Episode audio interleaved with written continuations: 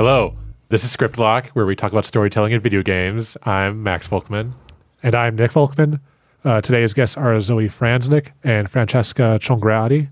Uh, Zoe is an associate narrative designer at Obsidian Games, currently working on unannounced projects, and she's also the co-host of the Maniculum podcast, which aims to break down the ivory tower of academia and make story crafting accessible to game devs by deconstructing and adapting medieval texts for modern game design. Uh, Francesca is currently the narrative lead on Around for Primal Game Studios and also the senior narrative designer on Ana Shattered Truth for Designmatic. And previously, she was the game writer on Ori and the Will of the Wisps for Moon Studios, as well as a narrative designer on their unannounced ARPG. Thank you both for coming on today. Yeah, absolutely. Great to be here. Yeah. And before I get to our first question, I, want, I would like to say, as always, that everything I say here represents my opinion not the views or opinions of Insomniac Games or Sony Interactive Entertainment. Or Riot Games. Yeah, or Riot Games for Max. I don't work at Riot. Um, I'll jump in and say same for me and Obsidian as well. awesome. Well, my Although I- I views do- represent all of the views of. Great. Great. Um, so, Zoe, how would you break into video games? Oh gosh, that's a funny story. Um, I originally, as I sort of told you guys off off camera, shall we say, I read The Hobbit when I was in the fourth grade and decided that I could do better. And I was grievously wrong, unfortunately. Uh, but decided that I wanted to learn how to do story crafting, how to write very well uh, ultimately to oust Tolkien from his spot as the top, you know, fantasy writer of all time.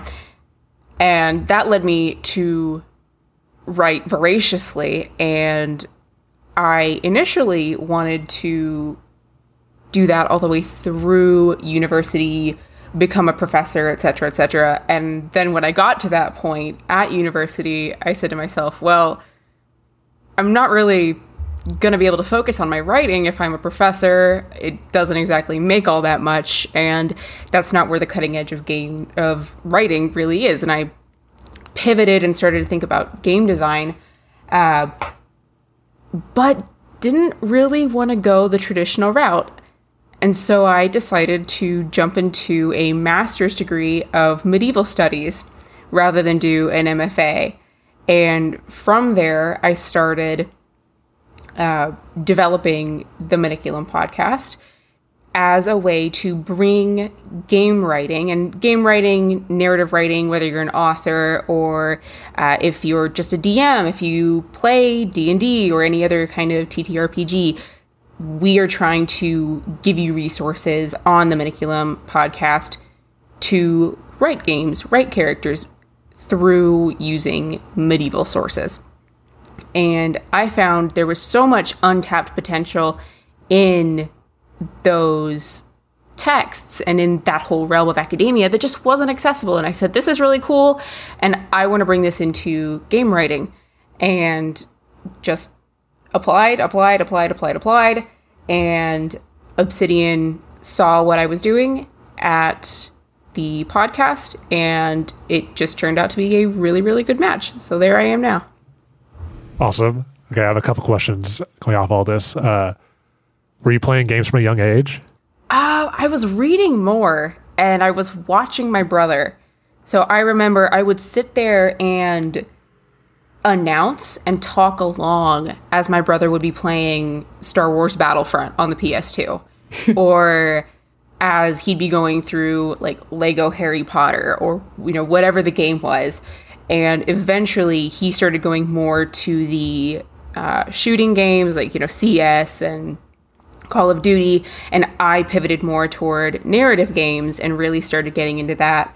Um, I mean, Animal Crossing was the game that got me into video games, and I was like, wow, this is cozy and cute, and I really like it. Uh, and then once I realized that video games could be like that, I was like, oh, cool. What about narrative? Where is that? And then I realized, oh, I can be part of this story too as the player. And i thought this is a really cool way of telling stories. I didn't even discover d&d until college actually. So video games came first. Was there a game where you had played it and you were like, I wanted, I wish I could have worked on that? oh gosh. There have been quite a few over the years. I think the big one for me was when I first played the Assassin's Creed games or the Uncharted games. That's what it was for me. I loved that kind of adventure. I loved the historicism of Assassin's Creed. And I thought, man, like, this is right up my alley. This is what I love. I could do this. Yeah, I've loved how the Assassin's Creed have seemed to treat the academia part of it more seriously, or at least uh, been more open to bringing it up more, especially with the museum modes. I think that's what they're called. Yes, definitely. And the way that they mapped out Florence was so accurate that I was actually able to get around Florence on my study abroad trip, and I couldn't believe it. You should tell them that. Tell the team that. I'm sure they would love that. I should. I should. That'd be great. And what made you want to go into medieval studies in particular?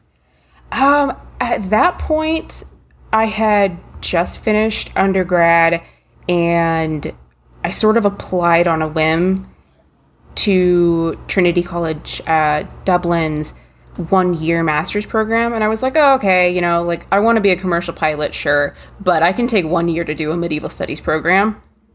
And one year turned into two with COVID, and I just fell in love with that entire arena. And again, with COVID, uh, there were so many layoffs in flying and in the the industry of uh, pilots and all of that that I decided no this isn't this isn't really what I want to do but I I've got several pilots in my family both grandfathers and uh, my dad so I leaned that way at one point and I still love flying but writing and narrative is where my where my heart is at Sweet. And then, Francesca, I'm going to ask you about how you got into the game industry. But first, I want I now have to ask: Do you also want to oust J.R.R. Tolkien from his ivory tower? Well, I want to start first of all with saying, listening to Zoe talk, I'm like, damn, I feel like we're gonna be friends because, first of all, it turns out I've not had a single original thought in my life. Apparently, um, I I also read Tolkien quite young. I was I, I believe I was nine when I read uh, the trilogy because my parents said I wasn't allowed to watch the films until I had written uh, read the books first. And Wow. wow. yeah. So I rushed to to read to finish the book, so I was so I'd be allowed to to uh, see the films. Um, I don't believe I ever felt like I wanted to oust him, but I I remember being a you know a huge admirer of uh, of of the world of, of fantasy in general. Um, starting from that point.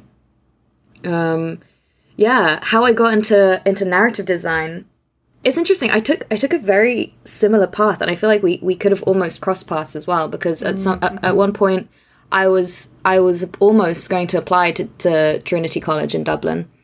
Um, I ended up going to Aberdeen instead for for half a year, um, and then and then I, I applied to Oxford and was accepted there, and. Uh, for English language and literature, which I never thought was possible because I, I grew up in Austria.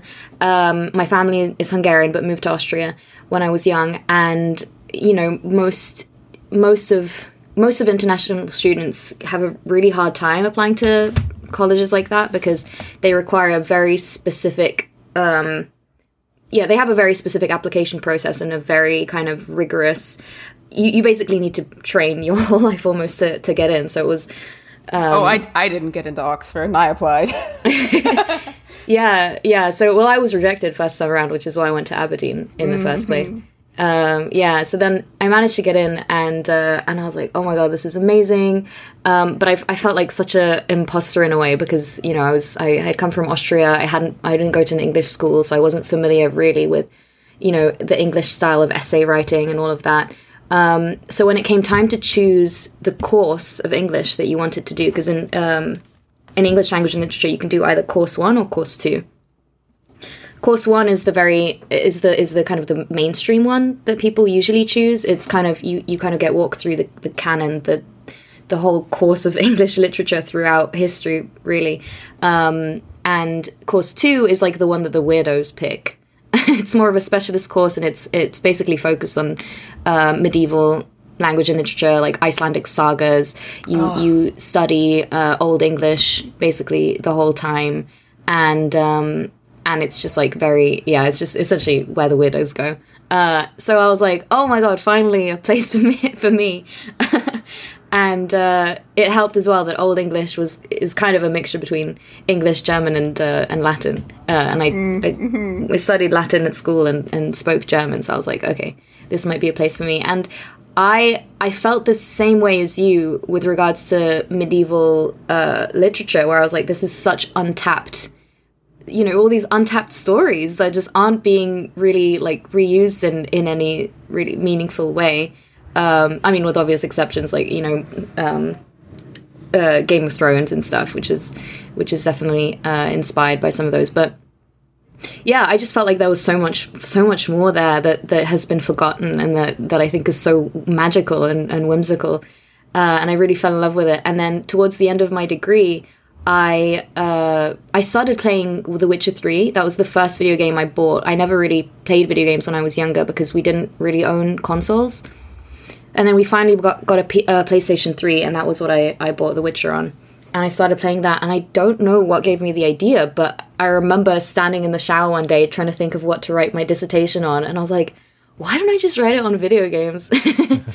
uh, and so yeah, that's what I did. And actually, my proposal for the for the dissertation initially got rejected because they were like, "Well, video games that's that doesn't count as English language and literature," even though people were writing dissertations under the umbrella of English on uh, like magazine covers and music albums and stuff. So, but video games, you know, is still such a, I, I guess, like un undiscovered territory, or it's just just so new that um, it kind of scared the professors a little bit, but then my uh, my supervisor managed to persuade them. So I ended up writing my dissertation on walking simulators such as Firewatch, Stanley Parable, What Remains of Edith Finch, um, yeah, and some references to some others here and there. And yeah, and that's that's kind of what started it. And then I I ended up um, so that course is three years long. Uh, I met my boyfriend in university, and his was four years. So I was like, okay, I'm not ready to venture out into the world of uh, of adults quite yet. So I, I, decided to go do a master's in in video games first for one more year, so that we kind of finish our degrees at the same time. And um, yeah, and that was that was amazing. That was here in London at the University of Arts. And uh, while I was there, I found a job at Moon Studios as a writer what was the masters in video games like also i feel like i've squandered like half my life listening to both your stories of like everything you've done it's amazing well i don't think you have because i remember sorry i don't know i can't tell your voices apart but yeah so i yeah listening to max i don't think you you squandered your life at all I, that was next actually it, but cool. that's good to hear. Yeah. she taught, but I know you guys have very similar career trajectories, so yeah. yeah. Thank so you. you. You guys are fine, trust me. Thank Plus, you. any any way you get into video games is going to be unorthodox. Exactly. Yeah. yeah. In that way, like there's very few degree programs that will get you straight into the industry. So you always have you always have to have a roundabout way. Yeah. yeah. No, yeah. we very much fell ass backwards. yeah. At least you had a soft landing. Yeah. Um, but yeah, tell me about these ma- this masters. Yeah, um, the masters was was expensive. Looking back at it, I'm always like, I don't, you know, it, it did provide me a, a, like space within which to create, you know, and and, and have the beginnings of a, of a portfolio, which without which I, I obviously um, would have had to find a different path into into video games. Um, but yeah, I, you know, when I when I finished it, I was kind of I realized that the video game industry is very kind of prizes uh, experience above all else. So I realized that people didn't necessarily like. I didn't feel like I had an easier job finding finding a job with having done a video game masters than than without it necessarily. Um, and the other thing about I feel like with video game courses is that they're they're so young. Like it was only a couple of years old, and it it very much felt like um, a little bit experimental. You know, uh, we were in a class with with a, a bunch of people. I, I, think there was like 20 of us. And they had grouped in people who were very experienced coders and people who had never coded uh, before in their lives. And so when they were trying to teach us how to code, it was this awkward thing of like, well, you know, people who know what they're doing are kind of bored. And then people who don't know what they're doing, this is way too fast for them and they have no idea what's going on. Um, but yeah, so it was kind of broken up into into sections of like you know project one, project two, project three, and and we were kind of more or less left to uh, to, to figure it out ourselves. And in, in in many ways, that was actually a really good thing because um, because you could you could essentially take control of, of the projects that you were doing and, and just kind of just get really hands on and, and do whatever you felt like. Yeah. So at the end of the day, I, I don't regret it, but certainly I do think that video game courses have have a long way to go um, to yeah to be these like established kind of experience courses that that you where you really feel like yeah that was that was worth the 10 grand I spent on it. then also going off of a previous answer, we were talking about uh, like all the untapped stories of medieval literature. I want to ask both of you, what would first thing that comes to mind is like the most untapped story that could be like used in story like in games or just in storytelling in general that people don't like know about or don't or should be thinking about more now. Ooh, oh, there's so many. there really are. I mean, Oh, oh, go, it's- go for it. Go, go. yeah yeah i mean like for me one one thing i i loved reading about was uh icelandic sagas i thought they were so cool um they're great and then you've got like uh you've got all these like medieval romances that whole tradition is incredibly fascinating like tristan and isolde um and all all, the, all, the- all those stories Yeah, the Lay of Marie de France as well. yeah yeah yeah, yeah. Definitely, definitely. I think, I mean, any of the Icelandic sagas would be incredible, especially because they're family stories. And so it doesn't fall in the traditional storytelling of, oh, hey, we have our single protagonist. It usually follows a family line. Uh, and it also splits between, it doesn't follow father to son to father to son. It can follow um, father to son to wife to daughter to husband to son yeah. for instance. And so you get this very, very, very complex, interesting web of connections that I think could be beautiful. Um, the one that really pops up for me is the Irish epic poem, The Táin Bó Cúailnge. yes yes Like, okay, I, swear, like, we need to get a team together. To I don't wait. game. Don't give anyone ideas because I want to be working on a game because I I really want to found a studio one day and I, I I like sat down with a friend of mine um last year and we we started but we there's been a bit of a lull but yeah that's Okay. our source material. If you do the Táin, call me up. yes, I'm join us. serious. I am so serious. Yes. Because the the Táin itself, and I'm going to say this, and it's going to sound absolutely bizarre. The mm-hmm. premise of this story starts with a king and a queen having pillow talk and trying to compare their comparative wealth of who's who's the richer. And it comes down to the fact that the queen does not have a bull that is as nice as her husband's bull. And so they have a they have a raid across Ireland to go and steal the best bull in Ireland. And the hero well, the hero is Understandably so. Bulls are very important. Yes. um, so this is how it starts, ridiculously. And then the hero of our story is Cuchulainn, and his name is the Hound of Culann. So he's sort of like um, the Hound in Game of Thrones, is a good comparison. Except he's this little teenage kid who can't grow a beard. But his secret power is that he goes into what is called a warp spasm, or a torque, depending on how you translate it and he essentially hulks out like one eye goes into his face the other one comes out of his face he like spews blood out of his head all his war gear like literally starts screaming Wait, wait, wait. like his armor starts screaming. his armor starts screaming Okay.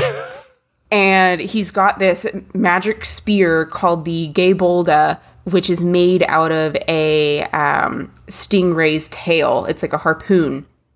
Why hasn't Robert Eggers made this to a movie yet? Exactly. Right? Otherwise, I fu- I want to make a movie about screaming armor.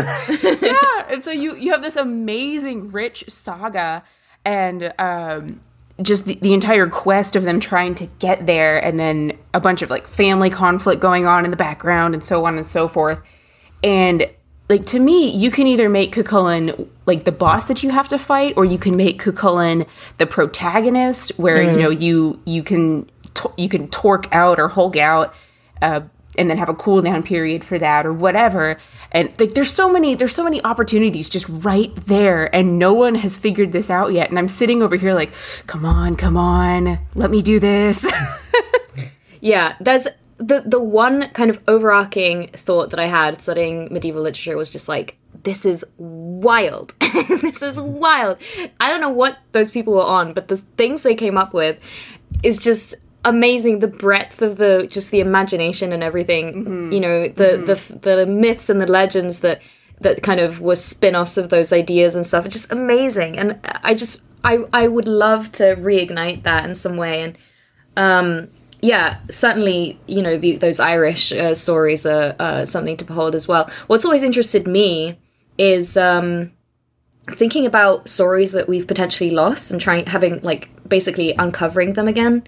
Um, and Irish sagas are, are luckily very well preserved, but I'm I'm Hungarian, and um, Hungary before Catholicism became widespread was was uh, you know had a pantheon of gods of its own and, and you know a wealth of myth and legend that obviously has has kind of been passed down uh, through word of mouth and and fragments of it remain here and there. But I I would really love to kind of go on this on this journey and, and try and scrape together the stories that you know that could potentially still be found and and create something of that um yeah yeah, absolutely. Like, and honestly, it makes Game of Thrones look tame. yeah no exactly it truly does. Man, Western storytelling's been slacking it has. Forever. because because the source is you know people i feel like people don't dig deep enough. I mean that's one of the reasons why you know i completely agree uh that you know all all the what are the, sorry i'm blanking on the name right now. The games that you brought up the ones that are really focused on history. Oh, like uh, Assassin's, Assassin's Creed. Yeah, yeah, yeah, Assassin's Creed. I mean, that's why they're so great. Is they have like this this this source, you know, that they can just like pick ideas from. um, Yeah, because they have this really historical focus. But I think there's a lot more there to be to be found. One hundred percent. I'm gonna let my ignorance show a bit more and ask. Maybe you don't. Neither of you know the answer to this, but like, did like a form of medieval storytelling, like of all the many forms, did one form just get super popular and that's what is is popular now, and then these other cooler forms of storytelling got left by the wayside? Um, it's not quite that uh, straightforward. There's there's many many many like even I mean Zoe mentioned the the family sagas, but even even in Iceland there's there's many other like different types of sagas, genres of sagas as well.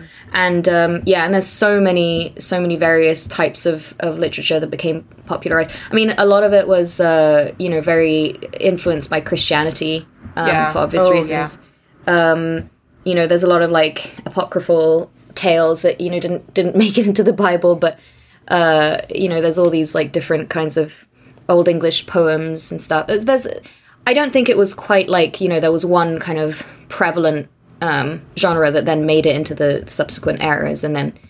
Um, I think I think bits and pieces of, of everything kind of influence subsequent traditions, but yeah, we just don't necessarily remember those as much in the current uh, zeitgeist, I guess. Yeah, I'll contrast that a little bit. I think the biggest uh, genre that really came forward was the romance, which, as modern readers understand it, a, a romance story is like two people falling in love, blah, blah, blah.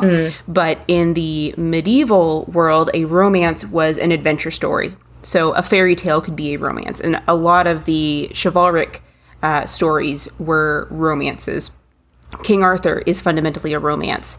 Um, and then a lot of the Icelandic sagas pulled the French chivalric romances and then translated them and made them. I have a lot to say about that. Yeah, go off, go off. okay, okay. So I because I wrote a whole paper on this and I thought it was fascinating because basically um, I was I was looking into different ways of of emotional expression in different uh, traditions and so yes it's correct. The Icelandic um, I, th- I believe it was the Norwegian king who commissioned the French sagas to be translated into Icelandic in order to because because being associated with the French tradition um, and having popularizing those those uh, medieval romances in his court meant that he you know it was like a sign of we belong and we're also cool. Like the you know like the Central Europeans I guess. Um, and uh, yeah, so he commissioned them to be translated. But interestingly enough, you know, uh, Iceland had this this pre-established existing literary tradition, but it was very different. So they the Icelandic uh, Icelandic literature did not have that um, very rich expression of emotional interiority that the French uh, romances did have. So, for example, you'd have in Tristan and Isolde, you'd have hundreds and hundreds of lines of, for example, Tristan going on and on and on about his feelings and, you know, oh, should I do this? Should I do that? Da da da.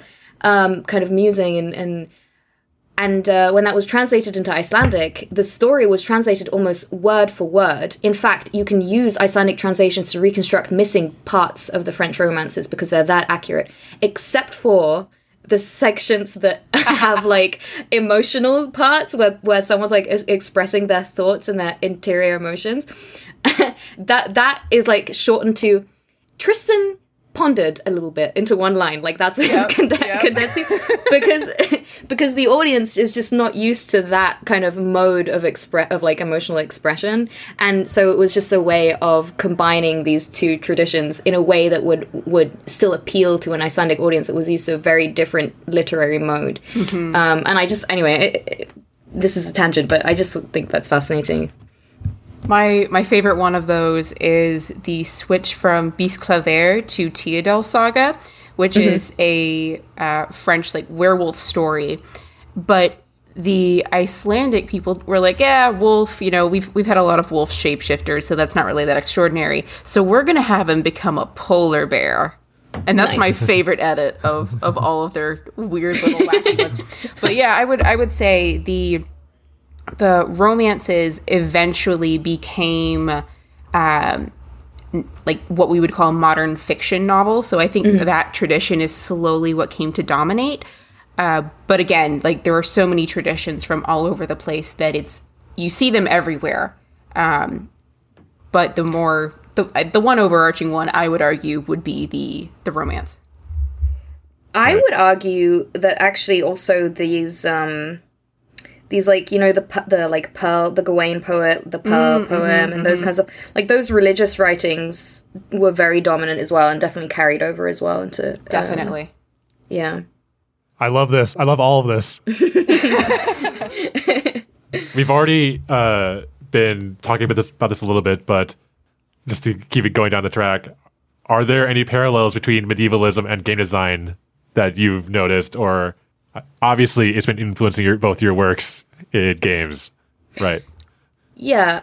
I mean, for me, the reason why I felt such a, a, a pull towards both is because it just felt a little bit like I was going off the beaten path with both choices. 100%, yeah. Um, yeah, I don't, I'm not sure in the practice of medievalism whether there's parallels that can be drawn um, besides, you know, it being kind of this like untapped wealth of knowledge and stories that people don't usually kind of turn to. Um, but certainly, yeah, I just it just feels like this like quirky, weird thing to be doing, and and so I yeah I enjoy both. Yeah, I I would say the biggest because I I sat on this question for a long time because at first blush medievalism and video games don't have any real connection aside from like pulling medieval stories into video games Mm. But the the one that I found was that when you are going through and reading medieval literature, the older the text you're reading is, the more you have to sort of fit yourself in and try and discover the narrative because we may have lost a certain section or we don't have the context. Mm. So when you're writing video games, you have to provide the player context. And if you do that well, you do it through great exposition, where the player picks things up through dialogue or through their environment without, you know, an NPC coming up to them and saying, Wow, look at that mountain over there. I wonder how long it would take to climb that. I guess I'd better find out. Or, you know, whatever. Uh, hopefully, it's not that obvious that, oh, look, there's a mountain in the distance and that's going to be plot important later. Uh, but you have to do a very similar thing when you're reading through medieval texts, you have to figure out what the context is for yourself and pick up on context clues that would be mm. important for readers of that time that we don't have nowadays. So this is why a lot of people find Shakespeare to be so difficult in high school is they their teachers are not giving them the context or we don't have the context anymore. Uh, and the further back you go, the more you encounter that. Yeah, that's actually yeah, I hadn't thought about it that way, but but hearing you say that, it really makes me think of the metrical charms.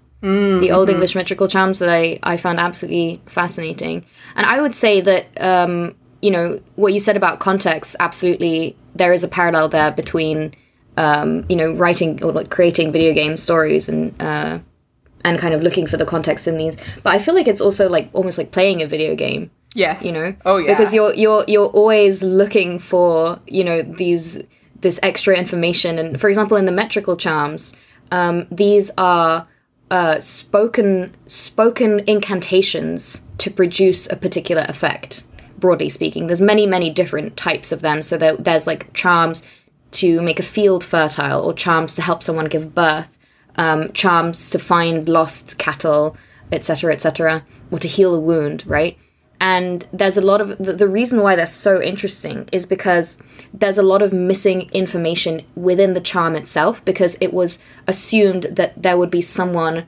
with the knowledge of how to perform this charm mm-hmm. reading it right? So we're almost like there's information in the the gaps that the text leaves. Mm-hmm. And you have to yeah it's like kind of like the when, when you're drawing something they say to look as much as at the at the blank space as as the space that is filled in with some, something because that in itself holds information too. And so yeah it kind of feels like you're you you're playing a video game you know one of those ones where you're p- piecing together the story and you're you know it's it's mm-hmm. kind of yeah your curiosity is at the forefront and and that's what's driving everything. And it's it's an it's a very very fascinating and fun process. And the nice part about that, especially, is that in both cases, you have an author, you have a game designer, and you as a player know that there is a game designer. You know that the puzzle is solvable. And so, hmm. similarly, when you're looking at the charms or when you're looking at one of these poems, you know, maybe you'll have a couple lines missing or something like that. But if you if you do have the whole text, even if you don't have the outside context, you still know you have an author. So it is solvable. You just need to look between the lines to find that context. And maybe Exactly. you look at other texts. Maybe you look at one of my favorite things is looking at a text in a manuscript and then looking at the other manuscripts around it. Looking- Yes. Looking, at the marginalia and the, Oh the my stuff God. in the margins. And you can look at that and say like, oh, okay, so this is telling me that the text is written in Latin, but they're using a Welsh gloss. So I know that I can start looking for Welsh clues to fit the context, for instance. Yeah. No, it, manuscript culture is absolutely, absolutely just wonderful. Um, because as you said, yes, these texts do have an author, but that is is almost muddied by the fact that obviously, you know, we before the printing press, it, a, a particular text would get copied, who knows how many times by various scribes who would make uh, edits. Errors, yeah. yeah, edits on purpose or not, uh, intentionally or unintentionally, and then you can learn a lot about uh, about the context in which the the you know the, the text was written through the kind of mistakes that these these scribes made. For example, if a scribe would make a, a spelling error on a certain word, one of the assumptions you can make is maybe that uh, original that source material that they were working with the language at that point had become so uh, archaic to them that they that word was no longer in use, so they didn't really know how to spell it or what, what to do with it. For example, and there's there's loads of other little little instances like that that just kind of you see this world unfolding before you um, that is is just feels so unexplored and and uh, and so new and yeah, it truly it, it really is like you're you're in a video game and you're you're solving a puzzle. Is there any game that's close to representing manuscript culture, either indirectly or directly, that you know of? Oh man, the one that I really like, and this this goes broadly for a lot of different games, but the ones where I notice it a lot and really enjoy is when game designers put little diegetic clues in. Uh, so, like whether the character has a notebook that you can go back and look at, or uh, one of the cool bits and pieces in um, The Last of Us 2 that I noticed was in one of the rooms, there is a ongoing abandoned TTRPG game at a table. And you can piece that apart and look at that, and then you can figure out, oh, the players were the next door neighbors, and you figure this out based on the notes that they're leaving each other right before they had to leave. And so little little things like that I love when you get to explore an environment and learn more about the culture through either talking to people or through the clues that they leave behind.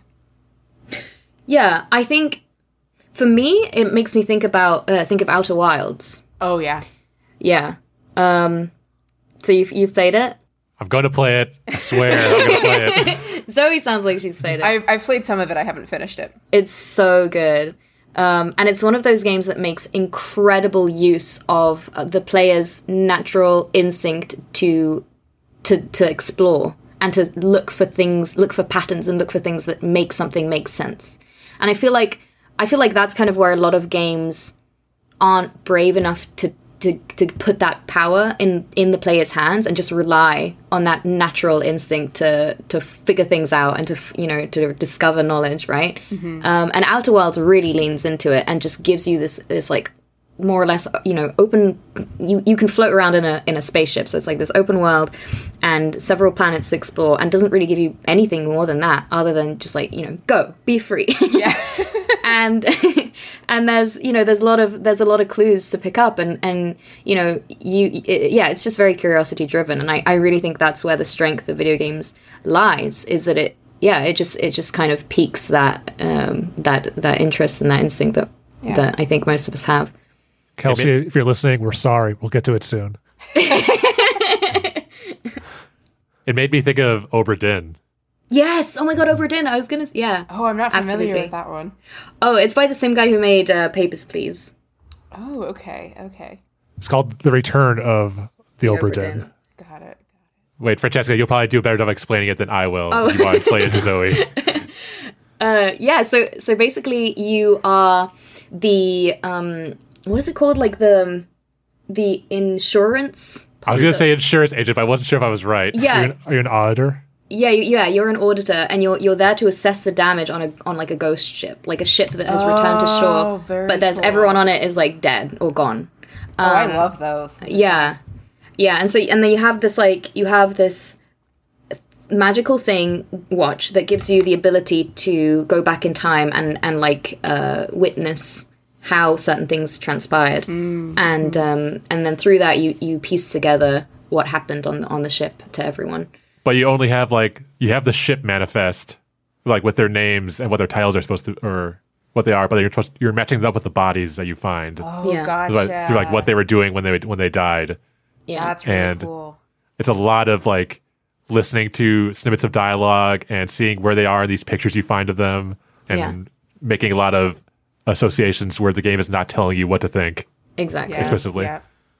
Yeah, uh, th- and some of the clues are just really tiny, like you you know you blink and you miss it kind of thing, and others others are easier and bigger, and, and you just kind of um, go from body to body. Essentially, it's it's really really fun. Yeah, Hor- I remember Horizon Zero Dawn does that very well, especially at the beginning of the game when you explore, you know, the underground caverns and all the uh, detritus that's around, and you find those little recordings. Yeah, the Lost World. Yes. Yeah. So, relate to all that what we're talking about, I also wanted to ask, how do both of you balance how, what you tell the player with how much you explain things? Like, mm-hmm. of the balance of you want to leave things to the player to connect things and fill in the blanks in their own way, but versus like, I want to make sure they understand this cool thing, and I gotta be explicit about it.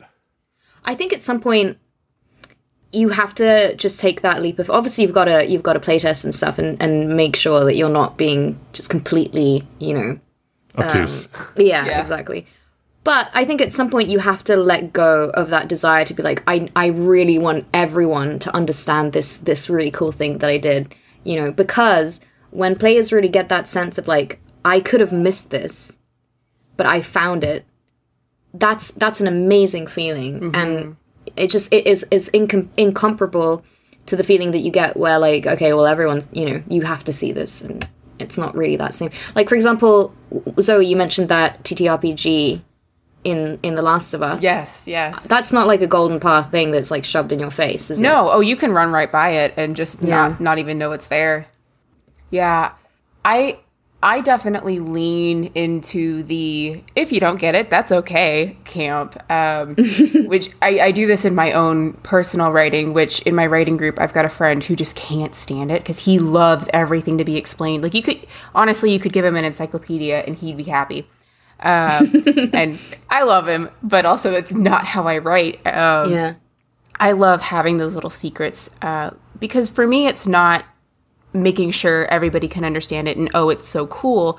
The reward for me is when players take the time to figure that out. And of course, you want the context to be available for players to understand and figure out what went on, but also. I'm not going to hold their hand for the entire thing. I want them to be curious. I want them to do a little bit of digging. Uh, I don't I don't necessarily want them to have to like Google something to understand the context of what's going on. That Yeah. should be present in the game. Uh, but like, yeah, if they want to skip it and they just want to do the you know shoot and loot part of the game, go for it. But if you are here for the story, then I'm going to make sure there's a bunch of stuff that you can find that you can bring to other people, and they'll go, "What? I missed that." Yeah. I think it's a little bit kind of, and this might be controversial for me to compare the two. Um, but I think it's a little bit like Ori versus Hollow Knight. You know, Hollow Knight, Ori is very, you know, and I worked on it, so so God bless the Ori games. But um, but Ori is very straightforward and very. It's kind of like a storybook, you know, like the the story is revealed to everyone Um, and there's there's there's a couple of, of nice things like tidbits hidden here and there in the world um, but for the most part all all these scenes are are you know the story is, is understandable for everyone that played and it's it's very straightforward um, hollow knight is very different i think hollow knight offers that experience where where the story is not explicit it's not linear um, it's yeah every player kind of either finds pieces of it or doesn't um, and you can absolutely complete the game without really paying attention to the story at all. Um, and on the contrary, you can you can finish the game with you know doing this whole hunt for for like little pieces of knowledge that were, were hidden here and there on the map. Oh yeah, and um, and I can I think you know I'm also a streamer on Twitch, and I I sometimes like to look at you know how obviously it's been a couple of, year, of years since both games come out, and it's just you know from almost from like an academic perspective, I'm always interested to see how how those two games hold up and how you know in terms of replayability like how what what is it that appeals to players kind of long term? What which style of storytelling? Um and obviously gameplay counts as well. And it seems like hollow knight has been the winner in that regard at least because people people keep coming back to that game because there's so much to explore um, and it just offers so much even beyond just like kind of the su- the first superficial impression that you get Yeah, I think game devs tend to underestimate how much they can trust the player with the ability to explore and the ability to want. I mean, gamers are creative people. They want to dig into everything they can find. And so it's most rewarding when you can give that to them. And so maybe you have, like, I don't know, the higher ups or the marketing department who's like, oh, I'm worried about this or that or the other thing. Like, we have to make sure that the lowest common denominator can get it. Da, da, da, da. It's like, no, it's okay. People will replay a game if there's always something to find. Yeah, yeah, yeah. I hundred percent agree. And I don't with I don't think Elden Ring or like Dark Souls are like the the hardest games in the world or like the most obtuse like they don't have story or whatever. Like I think but I'm hopeful that with the success of Elden Ring, it will let people like go, oh, it's it's okay. We don't have to hold their hand as much mm-hmm. with everything we do. Mm-hmm. Mm-hmm. Absolutely. Yeah, I think we we need to be careful and make a distinction between providing people uh, access to the story through you know uh, in a way that Hollow Knight and like Outer Wilds does through hints here and there, but ultimately giving the player freedom. Like that's a different accessibility discussion to the other accessibility discussion that is raging around Elden Ring, which is more to do with like gameplay difficulty. Yes. Yeah. Yes. Precisely. In which case, yeah, because on that side of the debate, I'm 100% for like making things as accessible as possible. yeah. Oh, I play story mode yeah. every time. Yep. yeah. Yeah, because this is a different like story is is a different debate. I think. Yeah. 100%.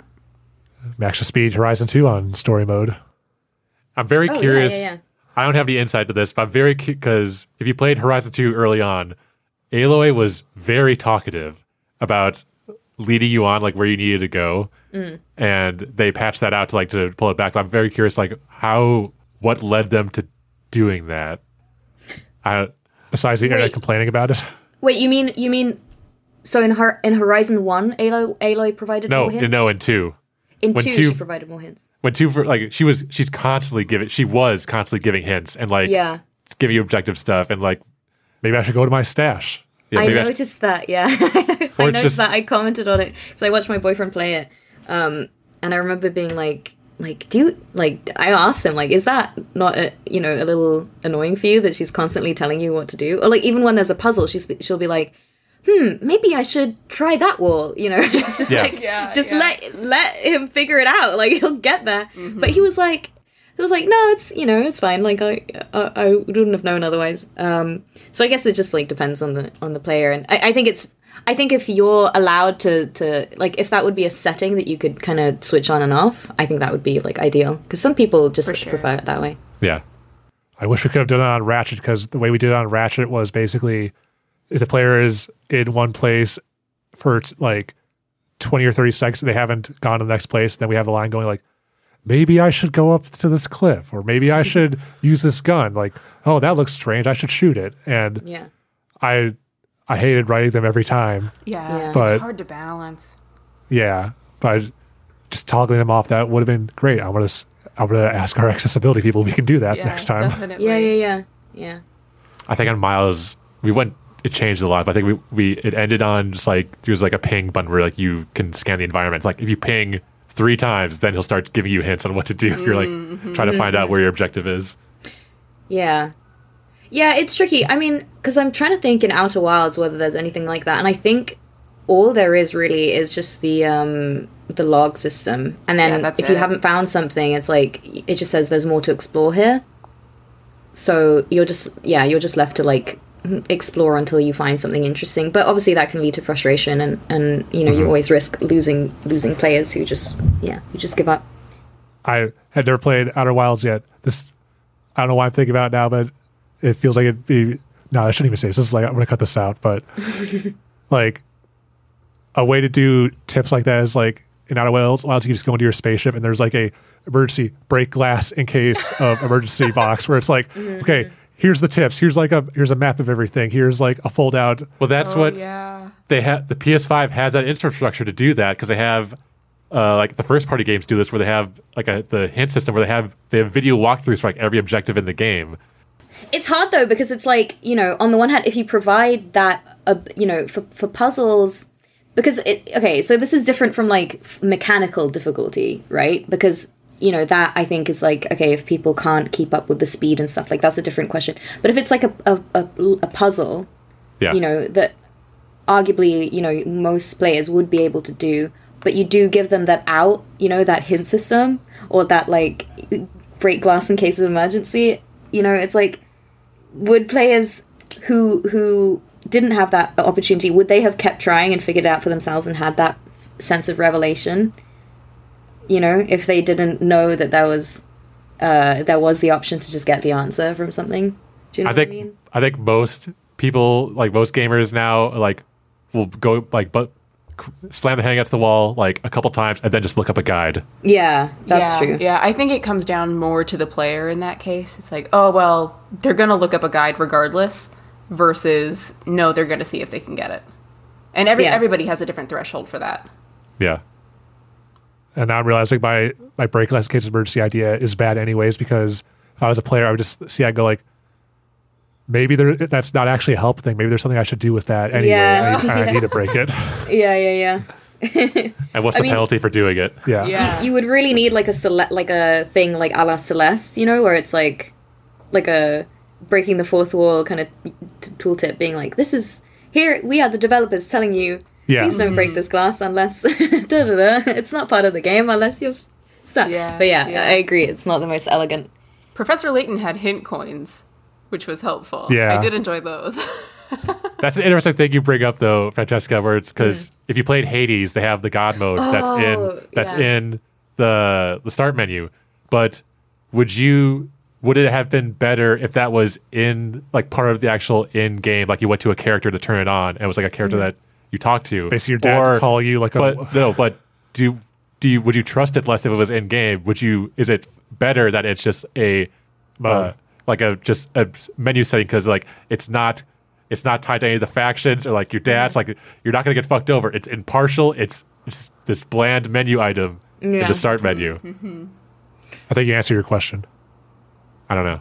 Yeah, I know. I, th- I think. Yeah, I think I think it's better in that case that it's not kind of contextualized within the game because it's, it's very deliberately kind of like an, an external thing, right? In Hades, Yeah, Um, kind of because Hades, yeah. your dad would talk shit about you then if you turn it on. Yeah, It was in the exactly, game. exactly. Yeah, it makes you think of.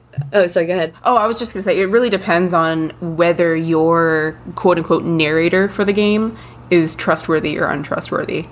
Hmm. You know, like if you go to this character and ask for help, are they gonna screw you over? Is it a trick? Can the player trust them? Like it really, really depends on that whether you make it diegetic or not.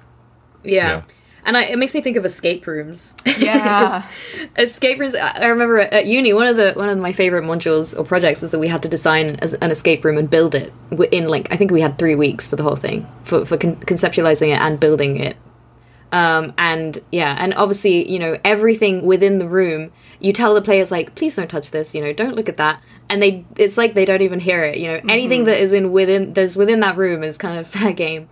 Um, so it's almost like you know, I would, I would kind of compare the Hades menu uh, explanation with with just telling players certain things like outside of the room, like you know what I mean? Because when they're outside of the room, they're not in that mode of like everything here could be a clue, you know? yeah, exactly.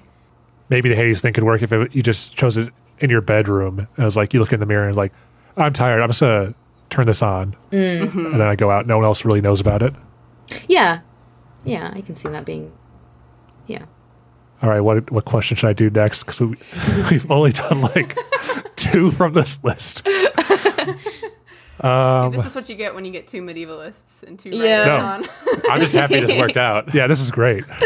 I'm having a lot of fun. Like I'm mm-hmm. happy to like keep going and, and yeah, Any direction, yeah. yeah. Awesome. All right, I'm gonna do a non-medieval one right now, just because we're talking about Ori a bit, which mm-hmm. has like less dialogue than other games, and so I wanted to ask both of you: Would you rather tell stories with dialogue or without? Ooh, See, this one's an easy one for me. I would rather tell stories with dialogue because to tell stories without dialogue, either you're using written, which I guess I sort of chunk in with dialogue, or you're doing mostly visual or audio, nar- like mm-hmm. storytelling. And I am not good at either of those. Those are not my forte. So I will always choose with dialogue, but I I love playing games that are primarily audiovisual storytelling as well. yeah. I think it's it's such a tough one for me because I I'm really I love I've always loved drawing and art and recently I've gotten into into animation and um there's a lot of I mean it, it makes me think of games like Journey you know Definitely.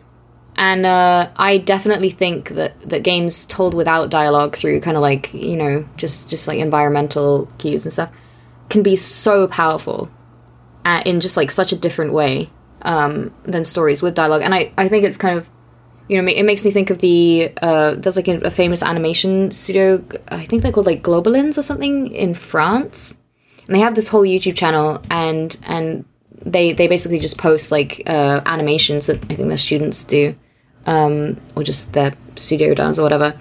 And some have dialogue and some don't. And I couldn't tell you which I prefer. Honestly, they're they're both just incredibly powerful in different ways. Um, yeah, yeah. I, I can't choose. Maybe I'll just choose without dialogue so we balance each other There we out. go. Zoe. There we go. See, I have no drawing or or um, skill in, in those arenas. So for me, Mm. I I love both of them. But if I had to choose how to do one, it's going to be with dialogue because that's the only one that I can functionally do. Well, one of my favorite things is storyboarding stuff, like storyboarding scenes and stuff.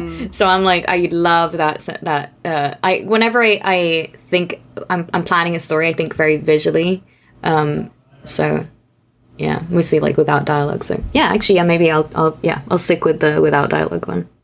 I was just talking with an animator yesterday about how unapp- we feel like uh, Genndy Tartakovsky is really underappreciated in terms of how he does storytelling with like Samurai Jack and Primal. And it was like, I've had to write so many scenes of dialogue lately, which I love writing dialogue. But I, I wrote one uh, cinematic that didn't, that was like one line of dialogue. Everything else is all visual storytelling and, and action based. And it was like, oh God, this feels so nice. And hmm. just being able to tell things with a stance or with just like looks and pacing felt so great to me. And I'm like, hmm.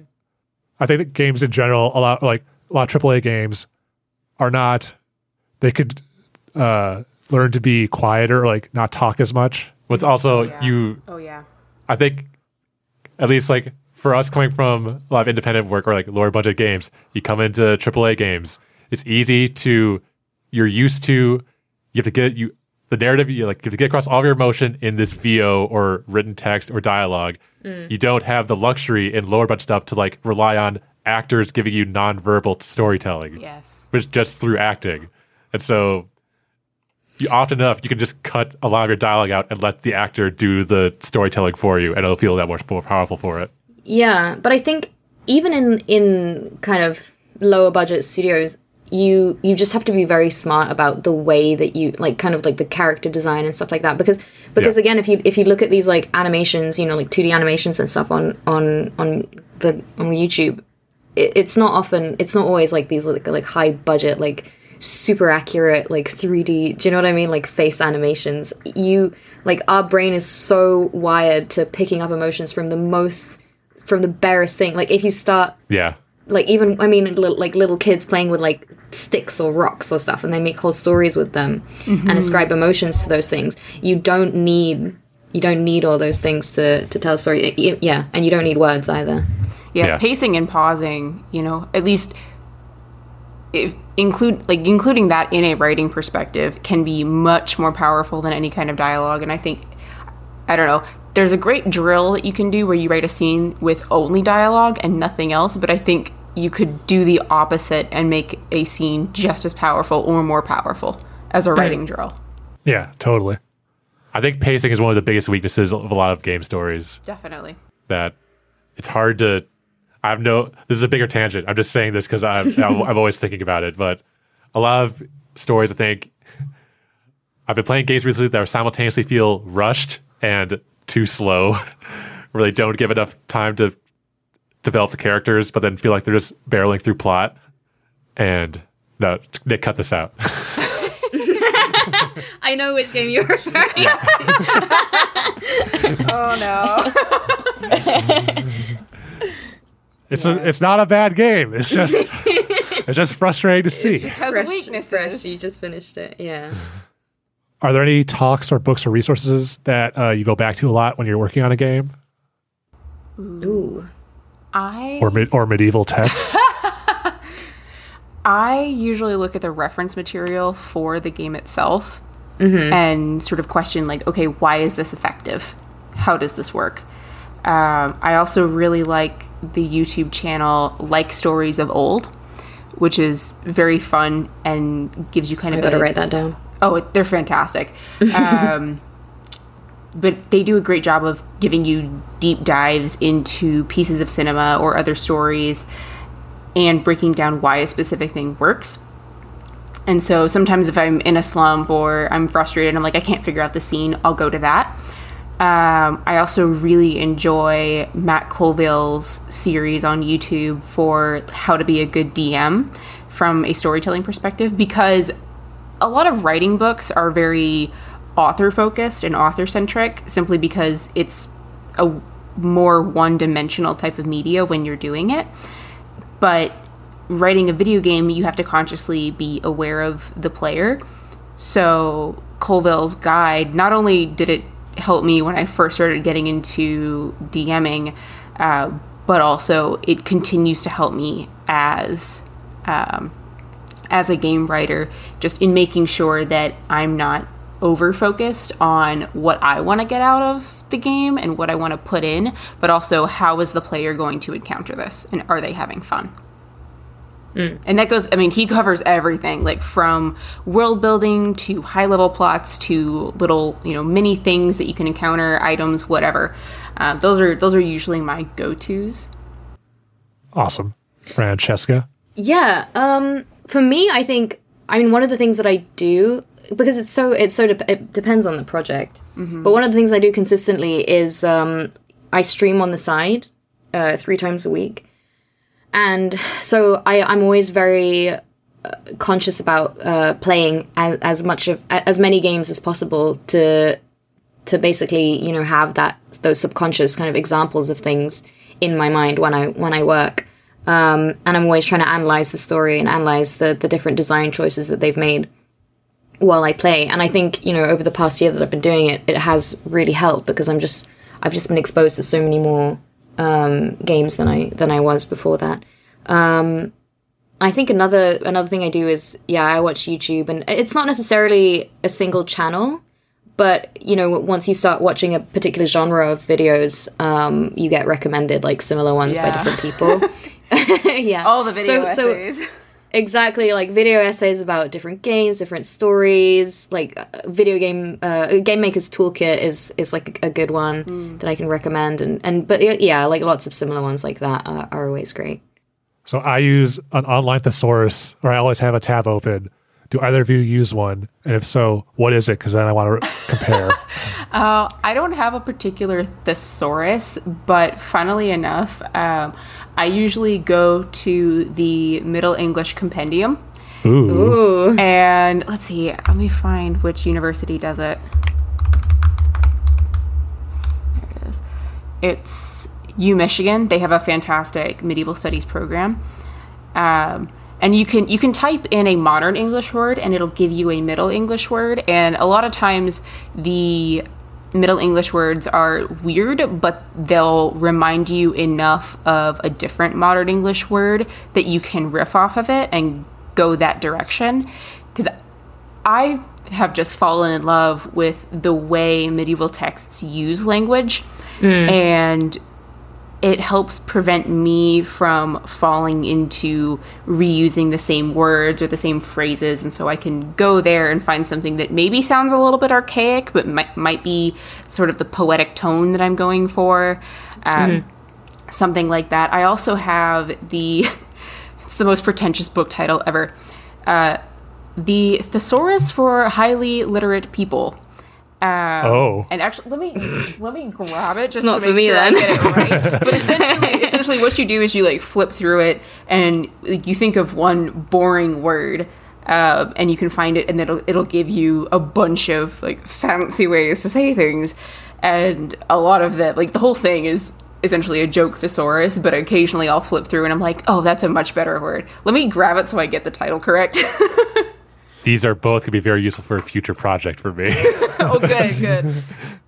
Francesca. Yeah, I mean, it's annoying because the the one that I used to use a lot, uh, I've lost access to because I'm no longer at Oxford, and it's like a you, you have to subscribe. But the Oxford English Dictionary has a lot of uh, a lot of really interesting stuff, and I mean, it's not a thesaurus, but I love looking at the different, you know, the w- the ways that you can look at the ways that a certain word was used over the course of history.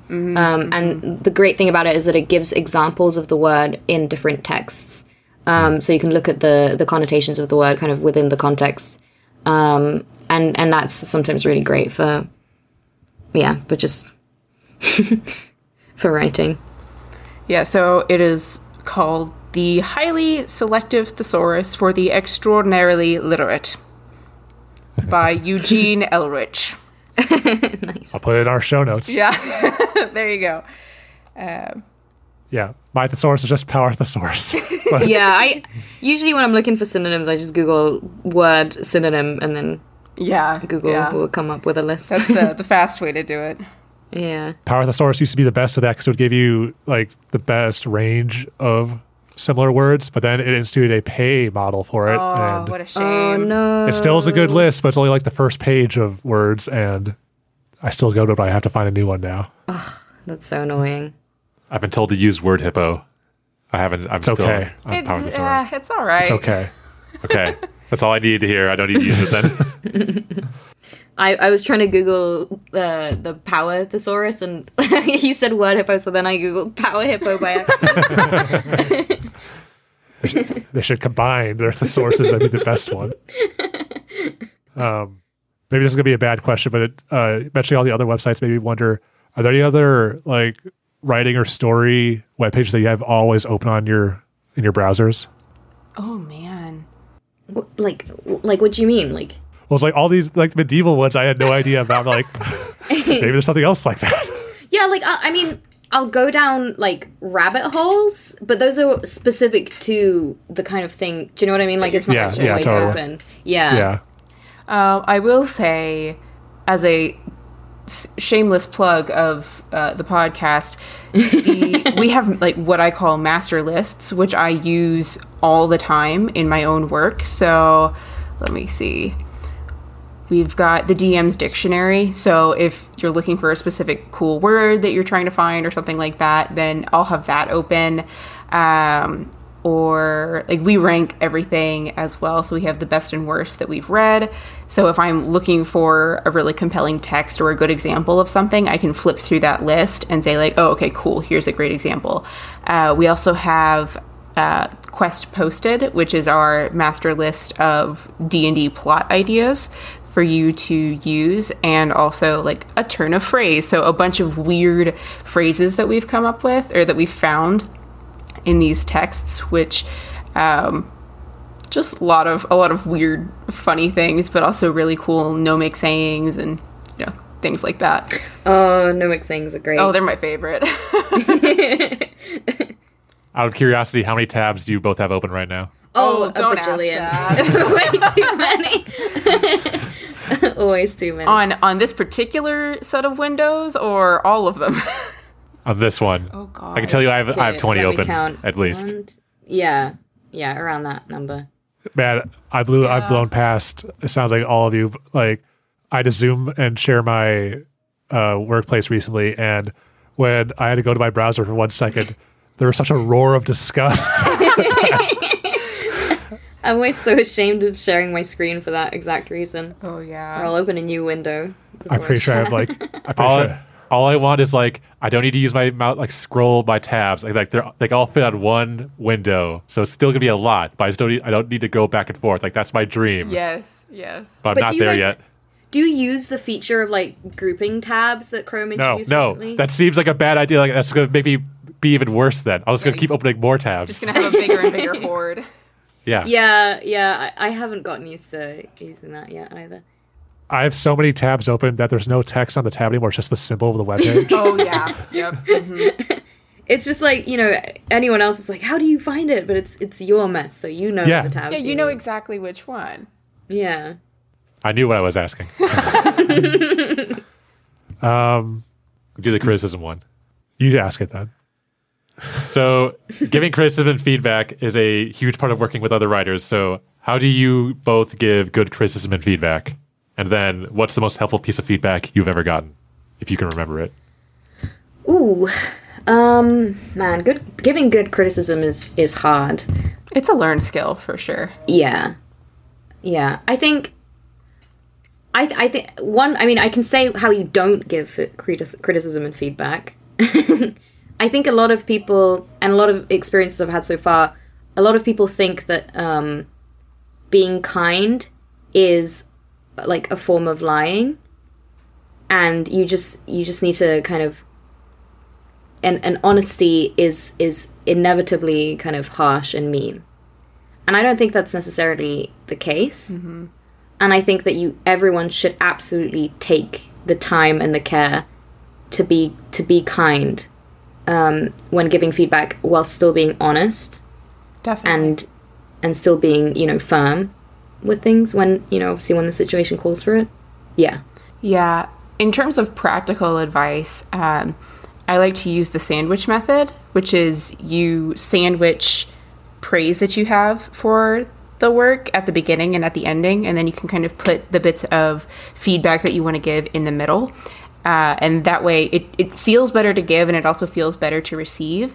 Um, and also, the and I'll, I'll I guess I'll combine the questions into one. The best piece of uh, feedback or advice, especially about giving feedback that I've ever gotten, is if somebody tells you how to fix it, it's probably not very good feedback. But if they tell you the vibe of what is wrong, then it's much, much more likely to be good feedback. And the reason for that is because when someone is telling you how to fix it, they're telling you how they're thinking about it and not maybe what your aim of the work necessarily is.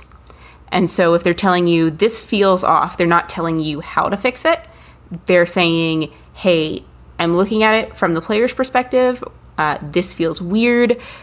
And if you want, I can give you some advice, but I'm just going to tell you what I think is off. Uh, and that way, they're going to let you do your best work and let you pursue your vision and not their vision.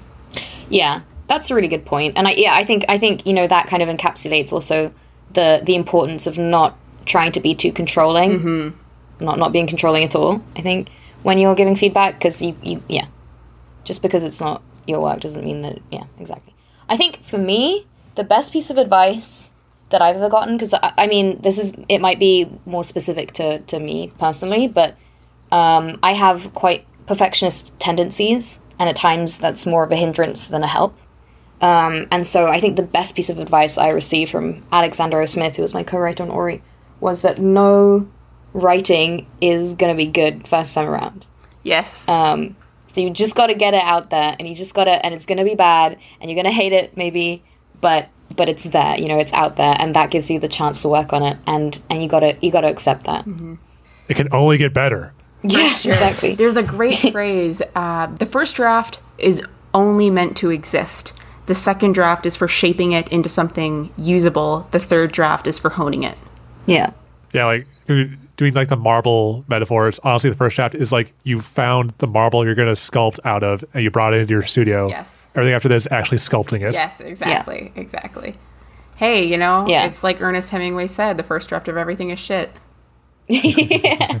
It's true. Yeah, it takes the pressure off of off of like trying to squeeze things out of your brain, mm-hmm. you know. Mm-hmm. Uh, yeah. As long as everyone else is not expecting your first draft to be amazing. Yeah. yeah, you got you got to manage expectations for sure because I think not everyone it's so difficult. I feel like one of the difficult things about being a writer is that people most people can like they are literate and they can write things on paper.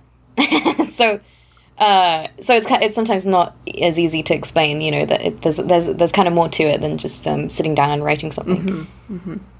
Yeah, because uh, oh, wait, were you about to say something, Zoe? Oh no, no, I was just gonna say like a lot of people underestimate how much skill and effort actually goes into writing yeah. and being very good at that and being able to shape words, and it's it's one of the major like ma- one of the major griefs in my life is watching English departments slowly crumble. Because mm. I look at that and I'm like, oh no, because the more we break down the arts and the less we really lift them up, the more difficult it's going to be for us to one appreciate the arts, two create the arts, and three just functionally work with each other. Yeah. Yeah. I have nothing else to say besides I agree. like it sucks. Yeah uh, this is not related to what you just said, Zoe, but uh, it's something new that uh, has happened to me with getting feedback. But I had posted something uh, recently for my team, and then they asked me, "How do you feel about it?" And then I had never been asked that for like like a first pass thing, and like just like obviously it was a first pass. Like I just the act of like me writing out like I know what problems were when I was writing. Like I know this is not great. So like writing it out like to like I'm not happy about this and this and this. I already have my objective for, like what I need to do for my next pass. And think verb having the chance to verbalize your thoughts about what you've just written helps you hone what you need to do mm-hmm. and give you an objective. So uh, other people ask that question to people when you get something. I don't maybe you two disagree. I feel like that's a shitty question to ask. that's like a leading question. I feel it could go yeah. Really? Yeah. Yeah. Because it because you are your own harshest critic.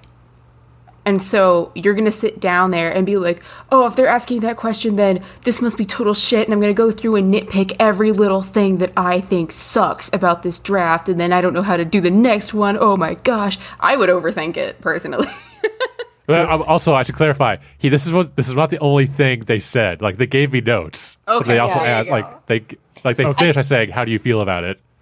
Yeah, I think I think the thing with it's so hard to have like a, a general like one fits all style of feedback because I think in order to be a good a good leader, you, you one of the most important things is, is knowing the person that you're working with and knowing what works for them, like what what specific style of feedback would work for them. Mm-hmm. And it sounds like whoever was working with you kind of knew that that would be a good thing to ask you because you you possess that you know that that's what prompted you to kind of think about what you were writing in a different way. But it sounds like for you know for example for Zoe would push her into a spiral that that wouldn't necessarily be productive. Yeah, that perfectionistic mode for me is it'll it'll grab me and I'll just go down. Yeah, go down yeah, I, hard. I relate to that. I think I would I would do the same thing. I think I've also have I've uh burned myself out on being a perfectionist. Like I have this internal knowledge of like I don't need to do. I'm not doing that anymore. So like I know how to pace myself with this. Oh, good. That Yeah. gives me so much hope that one day I can, I too can burn myself out of being a perfectionist. No, no, it, it costs too. It's too. It, it costs too much. Don't go there. But for me, hearing like if someone asks me, "How do you feel about it?" That to me is like the equivalent of someone setting a meeting and like going, "Hey, c- hey guys, can we talk for a second? Like, Oh no and it's like, "Oh my god, I'm, I'm gonna Yeah. die." yeah. Oh yeah. I feel you. Oh, I just had like a a ten minute discussion about how that's the worst thing you could ever say to someone, and like give them context, please. Yeah. Oh, 100%. Okay. Um, each episode, we have our guests ask a question to our next episode's guest. Mm. Our last one, we had Ashley Swedowski and Graham Resick talk about horror in games. Wait, now I was warned. So should, Oh. we, should we save the Ashley ones for another episode because they're all horror no, ones? it's okay. I, I'm you know I'm happy to talk about anything, but uh, I, I basically the warning I gave was that I I'm not a, much of a horror player. So I mean the only Neither is horror- Zoe. Yeah, neither so am Okay. I. So Yeah, I have the only no game I've played is like. Phasmophobia, basically. Just do Graham's one first at least. We'll see how far. All right, fine. So Graham asks, uh, when thinking about telling a story or expressing a story, how do you incorporate the collaboration with the player slash viewer slash reader, and how much do you factor that into your creative process? Oh my god! Wait, repeat that. Uh, is it just like how much do you basically think about the the the player's active role in the story while you're making the story? Basically, yeah. Yeah. Okay. Well, I mean that's the essence of a video game, isn't it? So it's mm-hmm, kind of like a mm-hmm. ever present maxim, I guess. You'd be surprised at how many writers don't think about that, or what, or people who are. That's the fascinating thing to me again is because I feel like traditional writers, authors, etc. are very inner focused and they're like I write for me, which I completely understand. I also write my own work for me, but also I want to play with how the reader is going to interpret and and understand my text, which maybe, again, maybe this goes back to how we talked about how we read medieval texts. Uh, but that's sort of the context that I think about that in is okay, cool. I've had to piece together writings that are hundreds of years old. What about what I'm writing do I want to be very obvious, to be hidden, or to have multiple interpretations? Because the one big thing that I find hilarious is that everyone's trying to find the interpretation of Beowulf or the interpretation of Oh, this, that, or the yeah. other thing. And it's like, you guys, those people were just like us. They're going to write texts, and they did write texts that have multiple interpretations and multiple ways of being read. And a lot of that is very deliberate, or maybe they use this turn of phrase very deliberately to provide two different meanings. One of my one of my favorite examples of this is the Old English riddles, where a lot of them are classic. they're hilarious. They'll they'll um, say like, "Oh yes, you know, it's it it causes tears and da da da," and for some reason, it'll read as extraordinarily lewd. But the answer is an onion. But of course, the point is that it's a double entendre. The entire thing is a double entendre. And so when you see stuff like that and you realize, okay, this was written ages and ages ago, it's the same thing it's the absolute same thing. So for me, when I approach more traditional writing, I also want to play with okay, I'm going to deliberately give the reader a red herring, or I'm going to make this very clear. I don't know. For me, it's absolutely essential. It's an essential part of creating any type of fiction uh, or any kind of story in any genre, in any form. Yeah, although I do think that it's it's more important in in games Yes. because uh, obviously you, you know players aren't kind of passive participants in the in the narrative. Um, I do think that you need to have you need to establish your story first. You know, you can't involve the thoughts of how are we going to present this to the player um, at the very beginning because you need yeah because you basically need to kind of have like a vague idea of what you want to present in the first place. And then i think once you have that once you have the world and once you have the story you can think about you know how you want to execute it and how you want to implement it. And i think there it's very important to think both as a player and as a narrative designer um, and writer and um, yeah and just think about you know how would you experience this from a player's perspective and yeah It might be a poor analogy, but it's it's a little bit like dating. You want to have your non-negotiables and the stuff that you can negotiate on. So you you want to have your story hashed out. You're like, okay, these things aren't changing, and then later as you go through more drafts, it's like, oh, okay, well, their perspective might be a little bit different, so I'm going to compromise on this, or you know, whatever. Yeah. Yeah, it's a little bit like I mean the the medium that to me has the most parallels to games is is theater. Because in theater you have you know you can't really account for the because it's all you know live right? You can't really account for what the audience is going to be doing um, on that particular day or how the actors are going to be behaving on that particular day. There's all these like you know unpredictable factors involved. And in in games it's obviously there's a similar thing of like um, you know your your player your audience is gonna gonna behave differently you know depending on the day depending on the player etc etc and yeah it's just like you you it's almost like embracing that uh that you don't have full control Mm, definitely. right and when ma- working that using that to your advantage as opposed to letting it be a hindrance and something that that kind of scares you Right. Okay, I thought of a, a way to ask one of Ashley's questions. so, uh, Ashley had asked, "What sort of imagery do you find most evocative in horror?" But I'm going to twist it to make it, "What sort of imagery do you find the most evocative in medieval literature?" oh oh oh okay Oh my Well, god, that's a harder question. yeah those are two very different okay hmm and we, we'll edit out this pause That's fine. so you can Okay. say, okay, I will okay. say, I will say, for horror, it's anything that is normal, but then is slightly off, or things that. oh look my god normal. you're so like a right. screaming armor. yeah, yeah, something, something like that. Like when it, whenever you're in one of those moments, like when you have an Oh, that- expectation yeah. of the genre to be scary, and you walk into a place and it's like, this is fine. Everything's fine here. Like you walk into a hotel and Mm. you've got like the jazzy little music playing and nobody is there.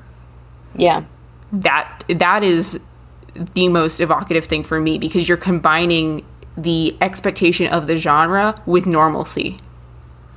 Yeah, I have I 100% agree and like an example I can think of is like you know those stories where it's like you know my husband went missing for 3 days and he came back but he's not quite like only I can tell that he's just a little bit Yes, off and it's yes. not I know it's not him but no one else would ever believe me and now I'm having to live with this stranger and I don't know what you know what they did What's to him going on? Yeah. Yeah, and that's horrifying because it's like, yeah, it's like the there's the familiar mixed with this like with with this terrible knowledge of you know something is very wrong.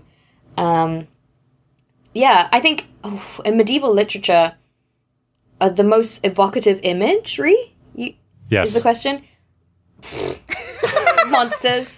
I think just like weird creatures. I love those. I'm obsessed Oh, with them. definitely. I love just like the weirdest shit that you know the just weird fantasy creatures that they come up with. Like I wrote a paper on um, on Draugr, which are like these. Um, I love, I love them. They're basically undead, um, but like but like a very specific genre of like undead things. Um, and and there's like a couple of different ways, even within like Icelandic traditions, that they that they work. You know, like sometimes. Um, sometimes they turn into different animals and stuff and and the way you dispose of them varies as well and it's just that that's just super interesting so yeah just any any like weird creature imagery I think for for me, it's gotta be. Ooh, it's a toss up. I really, really enjoy the ritual of hospitality in medieval mm-hmm. texts because that it's so amazing to encounter it because you'll have sworn enemies who will kill each other on first sight but the second that both of them are in one another's house or if they're in the same castle they will not fight each other because honor is so important to them and they can't screw up the guy's house where they're living or where they're staying. So that's incredible to me. I really love seeing how imagery of honor versus feud works. Um, oh gosh, monsters are always fantastic. I really enjoy uh, sort of the traditional hero's journey where the hero goes into the underworld. I really like seeing how the hero can be a monster in of themselves. Oh yeah. That's probably my favorite because we see that with Beowulf. Um, I'll try not to do spoilers, but I think that you can see that in The Last of Us too. I thought you were going to say spoilers of Beowulf. it's been around for so long. Not everyone's no. ready yet. Don't spoil it. It just came out. Um, but yeah, yeah, I think understanding that the hero has a monstrous side and that that part is necessary to them becoming hero a hero is my favorite part of medieval imagery often because it takes on a very literal form in the hero becoming a monster for instance Yeah, I wanted to add to the to the monster thing is that like on the one hand they're cool, but on the other hand they say the the monsters that we are scared of. I, I guess that gives a good like segue as well into the horror thing. The monsters that we create and are scared of at the time says a lot about kind of the the, the current you know social anxieties of, the, day. time Yeah. Right. of the day yeah and so that's i think that like researching and looking into monsters gives such an interesting lens into the anxieties of the time and uh, and the taboos you know and and uh, i think it's it's a very interesting kind of kind of way of looking into uh, a particular culture Yeah, definitely. Jumping off of that, um, we've talked a little bit about the Táin and Cuchulainn, and that's a very, very good example because the major issue there is of family boundaries and Cuchulainn turning into a monster, and he eventually kills his foster brother, uh, and his foster brother is put up against him in battle based on what the queen wants him to do. And he laments this fact, but he can't say no because he has a boundary of honor with the queen. And it would be a, a horrible situation for him to face Cuchulainn, uh, or rather to not face Cuchulainn. And so instead, Cuchulainn has to slay his foster brother. And neither one is happy about this, but they still go through with it. And then same in Beowulf, the main issue for Beowulf is that there is a big hall, Herot, which is threatened by the monster Grendel. And Grendel is not ever really described as not a person. Um, like there's Grendel, Grendel's mother, and the dragon in Beowulf. And we don't really know what Grendel and Grendel's mother are. Um, But what they represent, at least, is a direct threat to house and home that Grendel goes into. to the ritual to normalcy Exactly. And Grendel goes in and destroys it from the inside out. So he's an outsider who comes in and destroys the home. And then Grendel, or sorry, then Beowulf comes in as an outsider of that society, comes in and tries to fix the home. But in doing so, he ousts the king's son. And so, in that same way, mm. he's also be a destroyer of that kingdom. So, what are you going to do? It's sort of a no win scenario. yeah I have a question I'm going to ask off mic when we're done. Okay. But the last question, I think, what's a storytelling related question you'd like our next guests to answer? I've got one while you're while you're thinking. Oh yeah go on Uh, mine is what has been the single most unexpected piece of media or life experience that inspired you in a major way and why? That's never been asked before. That's great. Because writers find inspiration from everywhere, so it's always fun to hear what like the coolest one of those is. Not J.R.R. Tolkien. not J.R. Tolkien Maybe I don't know. I've always okay. I'm I'm really interested in in kind of the way that games create this uh, association between the player and the player character. Um, you know, and this kind of quote unquote immersion. Although you know, there's obviously been a lot written about that and, and the immersive fallacy and all that. But I'm I'm really interested in you know what has been the game where you felt most like you truly were the player character and most kind of quote unquote immerse in that in that uh, personality or in that story through that character and what made you feel that way That's a good question. Yeah, also a great question. I don't know how I'd answer that one. Yeah, I'm not ready to answer it. Yeah, I'm gonna be sitting on that all week. but I am ready to end this podcast. wow, I forgot what we do. So, what do we do? Where can people find it on the internet? Yeah, Are you guys? are the- I don't know. it's like uh, so. Oh yeah, okay. The the really last question is where can people find you both on the internet? If you want to plug your podcast or your Twitch shows or your Twitter or anything Or anything you're working on? or anything you're working on. Yeah. Um, so you guys can find me on Twitch, uh, twitch.tv slash Tigermoth, and also on Twitter, uh, also Tigermoth, Tiger without the E, because that was taken sadly. Um, and yeah, I'm currently working on a project called Around that has a Twitter page. Um, the other project does not yet have uh, social media presence, but yeah. Uh, and you can find the Maniculum podcast at, well, you can first find the podcast itself anywhere where you listen to podcasts. And you can find us on the maniculumpodcast.com. We're on Twitter at the Maniculum, on Instagram at Maniculum Podcast. We also have a Discord. Uh, and if you would like to join our Discord, just ping us on whatever social media you so desire, and we'll make sure you get that invite. Yes, so come come join us. We have tons of resources that we want to share with aspiring writers, current game writers, TTRPG Yeah. players, like whatever. Just come join us. it's fun. I'm joining. I'll be there. And then you can find this podcast on Twitter at ScriptLockCast. And our art was done by Lily Nishida, and our music was done by Isabella Ness. And I think that's the episode, right, Max? Yes, leave us a review on iTunes if you want. And thank you both again for coming on. Yeah, thanks so Thank you so much for having us.